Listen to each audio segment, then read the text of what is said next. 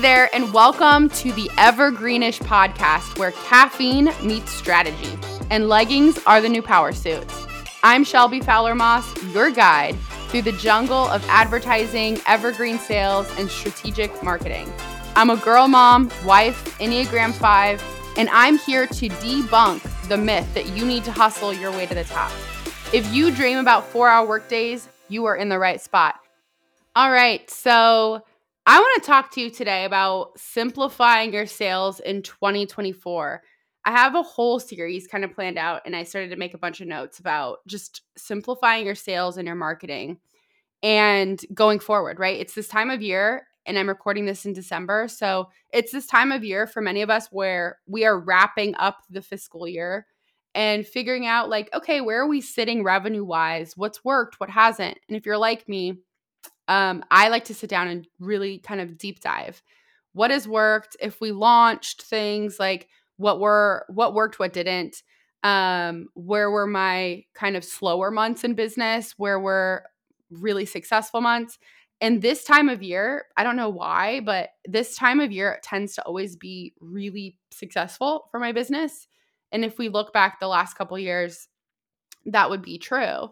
Um, and so I look back at all of this, right? And for for me going into 2024, I'm just kind of sharing my own personal process, but I'm hoping that this gives you some golden nuggets to walk away with today. And that is that I'm planning my year, right? This upcoming year and I want to figure out how I can you know, make more money, I can do better. And I think a lot of times what people do is you kind of just show up to the game. You show up to the year, the game, and you show up on the field and there's no freaking plan of action. You don't know where you're supposed to run, you don't know where you're supposed to stand, you don't really know what your position is. And so you're winging it. And winging it isn't a strategy. And if you want to continuously get better at something, you have to go back and watch the tape, right? Like if you played sports growing up, you have to go watch tape, you have to go watch the games and see where you went wrong. And this is that time of year where I like to sit down and do that just that. Like I want to figure out where I'm falling short and not to beat myself up about it because I'm past that. Like I don't do that anymore.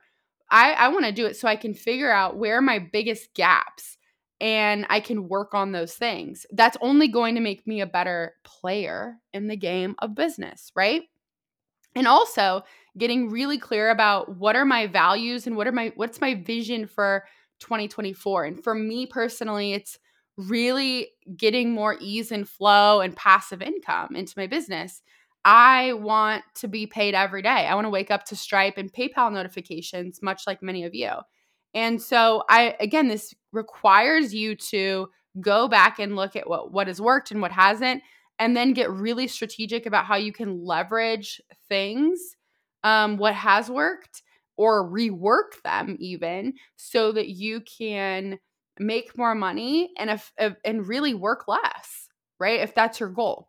And so one of the things and this is the thing i want to talk about today is sales calls. So i have built my business on the backbone of sales calls and i actually like them. I love sales calls. I like meeting new people. I am a fan of them right? And for my programs moving forward in 2024, I've decided that sales calls aren't necessary. They really aren't necessary. And I have proof to to substantiate this claim, okay? So again, as I'm going back and I'm not just coming up with shit and being like, "Oh, this feels good." Like I have actual tangible proof that I don't need sales calls to make sales. And as I was looking back, at my best launches in the last like two years, my very best converting launch was December of 2022. And at the time, I actually had a full time salesperson on my team. And usually in our launches, she was the go to. She was having sales conversations every single day. She was reaching out to people. And this was her primary role, right? And she's getting on sales calls. But we were having some difficulty at the time, and I was having to get on a lot of these sales calls too because people wanted to talk to me. And it, it was, you know, we were coming up on December and it was, you know, that time of year when we're all like, oh my gosh, it's so busy. We're family, kids are getting out of school. You know, the holiday season is a lot. And especially if you have little kids because they're off during Thanksgiving and then they're off for winter break. And you're like trying to, especially, I don't know, my kids are little. So it's a lot. And I wanted to spend time with them. And then we have all the activities, right? So I was like, okay, we're going to do a, one last big push, one last launch for the year, but I want it to be as easy as possible. And I said, you know, if we don't, if we make like one or two sales off of this, I'm good. I'm gravy. This is going to be fine. But um if we make more great, if not whatever, but I want it to be easy. So, we decided I decided not to do sales calls. I was like, you know what? I'm just going to show up in in a slightly different way than we normally do and instead of pushing sales calls at the end of our launch because usually we would do a couple days of live training in a facebook group and then we pitch them the program right? And i always interweave it so that they're not they're not like bait and switch like they know the program exists. But um you know we offer them a sales call at the end and that was the way to get into the program is you have to get on a sales call well, the feedback we would get also was that people were like, I really don't like sales calls. I don't want to get on a sales call. Okay, well, um, I decided I ain't got time for that. I don't want to do sales calls. So this was our best launch ever. I did a few things slightly different. So I want you to listen to me here. I created content. I really focused on creating more content that obliterated the sales objections before they could have them. So before we even began to pitch the program, I really focused on weaving in and sharing client success stories, case studies of people who had been in my program who had gotten success, um, having interviews with past clients on live and they could watch and they could see, you know, me asking them questions and them answering about their business. And then my content was very much around, you know, like what are the objections that come up? And it wasn't money related because although money is an absolute objection sometimes, it just is what it is. You can't afford a program. For many people, it's more about value. Like if you're getting an objection all the time that like I don't have the money, I don't have the money, I don't have the money, either you're talking to the wrong people or they don't see the value. You're not communicating the value of what you do effectively. So they just don't see it. Because I promise you, they'll go and spend the same money somewhere else. And so I was very clear about like, here's what you get in our program, right? I was very clear on the tangible things that you're going to walk away with, what is included. And then I made sure that I addressed all of the subconscious thoughts and patterns that were keeping them stuck, that were keeping them from investing in themselves, that were keeping them from um, you know, maybe pursuing that next level of their business or whatever. And I really focused on educating the crap out of them while they were with me in that launch. So every day going live and and giving them like a bite-sized training, right? Like one or two things that they could walk away with and put into practice so that they could get a win so that they trusted me, right? And then they they knew that I was the authority in the industry oftentimes, and you're going to hear me say this a lot, but what a big, big, big mistake people make is they over give information, they over deliver. The uh, they're the expert, right? So they they just want to like verbally vomit everything they know onto you. And what happens then is you put the person on the receiving end in analysis paralysis. You are giving them so much information that they have a hard time taking action on it or even like processing it. So you can't do that. You're actually, that's not a good thing to do. So it's a whole other episode. But I want you to know that like I really focused on giving them bite-sized little trainings that they could put into action that day and start getting clients. And that's in fact what happened happened like a lot of the time. People would be in my launches and they would take one action I told them to take, and then they would go be like, "Oh my gosh, I got a client," and be like, "Great, sign up, sign up, pay me money." Um, joking, but like also serious. So I also want to end with this. Like I I also realized that recently I I was interested in a high ticket program to purchase.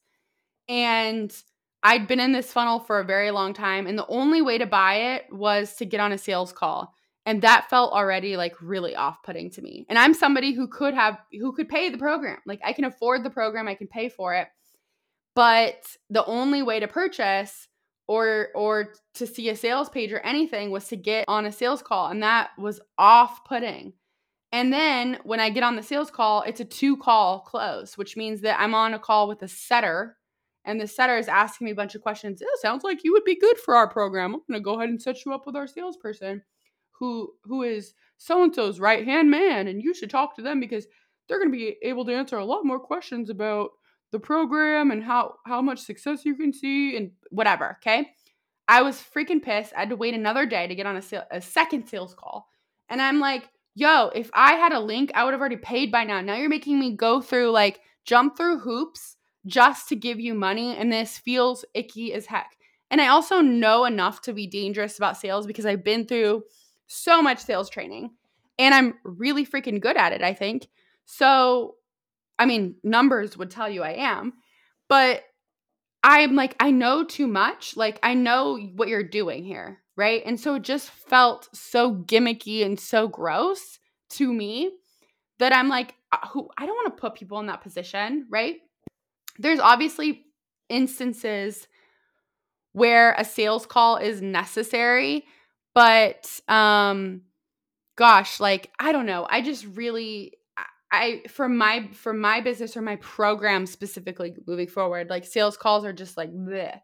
So that is how and why I decided that sales calls no longer need to be mandatory in my business. And I want you to just think about that. It doesn't mean it has to be true for you, but where can you start to simplify your own sales process? Okay. And then getting really strategic about how you can create the urgency of that sales process in your content instead of having to get on calls with people because it also is very time consuming to get on sales calls. If you're getting on two, three, four a week, you know, that could be a lot of time that you can that can be spent in other areas of your business or in your life. So I want you to just ponder that. I want you to think about it. And if you enjoyed this episode, DM me on Instagram at Life with Shelby. I would love to chat with you about your sales process and, and kind of brainstorm with you. Um, I hope you've enjoyed this episode, and I will see you next time. Bye, everyone.